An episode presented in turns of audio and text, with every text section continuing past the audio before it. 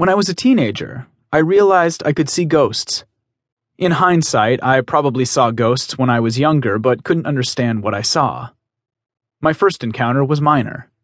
I was walking home from high school, thoughts of asking Missy Brennan to the homecoming dance working their way through my crush infused mind, when a figure appeared on the sidewalk in front of me. My reflexes kicked in and I tilted to the side to avoid the figure, but instead of a smooth escape, I tripped over my own feet and fell through a woman. I hit the pavement hard enough to knock the breath out of me, and when I swiveled to make sure she was okay, I realized I could see through her. It was a sobering experience, and after helping the woman realize that the house she was looking for burned down years before, that's how she died, and she was caught in an endless loop of confusion as she searched for her home. She disappeared. I couldn't wait to tell my mother what happened. She wasn't as thrilled with my new ability, explaining that her grandmother had the same gift, and it drove her insane. She warned me to be careful, and then sent me on my merry way. I learned to keep my ghostly visions to myself relatively quickly. While I thought it was cool, I earned a reputation as a weirdo when I told my best friend, and he used the information to steal Missy Brennan's affection. It was a hard lesson, but I learned it well. After college, I kept to my reading habits, infusing pagan lore with Michigan history, and stumbled across an interesting legend in the northwestern part of the Lower Peninsula. Supposedly, a family of witches lived in a small town named Hemlock Cove, previously known as Walkerville.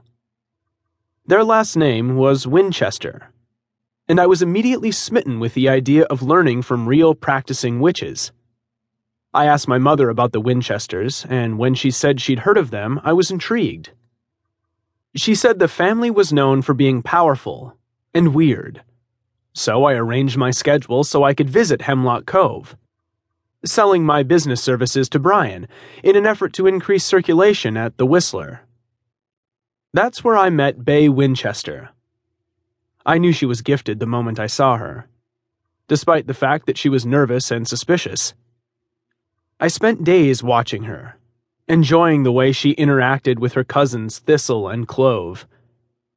Before I realized what was happening, I started following them. I was determined to catch them in the act, talking to ghosts, casting spells, anything really but each time they saw me, they became more suspicious. And in Thistle's case, belligerent and mean. I guess I don't blame them. In an effort to alleviate the tension and the dirty looks Bay's great aunt Tilly kept scorching me with, I admitted I knew they were witches. Bay turned white, and then red, and then kicked me out of the Winchester's Inn. Even after that blew up in my face, I didn't want to leave Hemlock Cove. Despite the tension, it felt like home. It was working out well, except for the endless hours of actual work. That's why I was too tired to put up with Brian's whining. I had whining of my own, and only one option for a semi sympathetic ear. It's a lot of work, I said. I have a contractor working on the inside of the building, and it should be ready for drywall and paint in about a week. How are you living out there? Brian asked. I'm living on the main floor while they're working upstairs, I replied. Then I'll switch when they're working on the main floor. I'll probably have to find another place to sleep for three nights or so, but otherwise it should work out fine. It's not like there's a shortage of inns around this area. You could go back to the Overlook, Brian suggested. I'm sure the Winchesters wouldn't put up a fight if you needed to stay there for a few days. I was the last person the Winchesters wanted to see, I'd kept that little tidbit from Brian because I didn't want his suspicions about the Winchesters to jump to me. I don't think I'm their favorite person, I said, choosing my words carefully.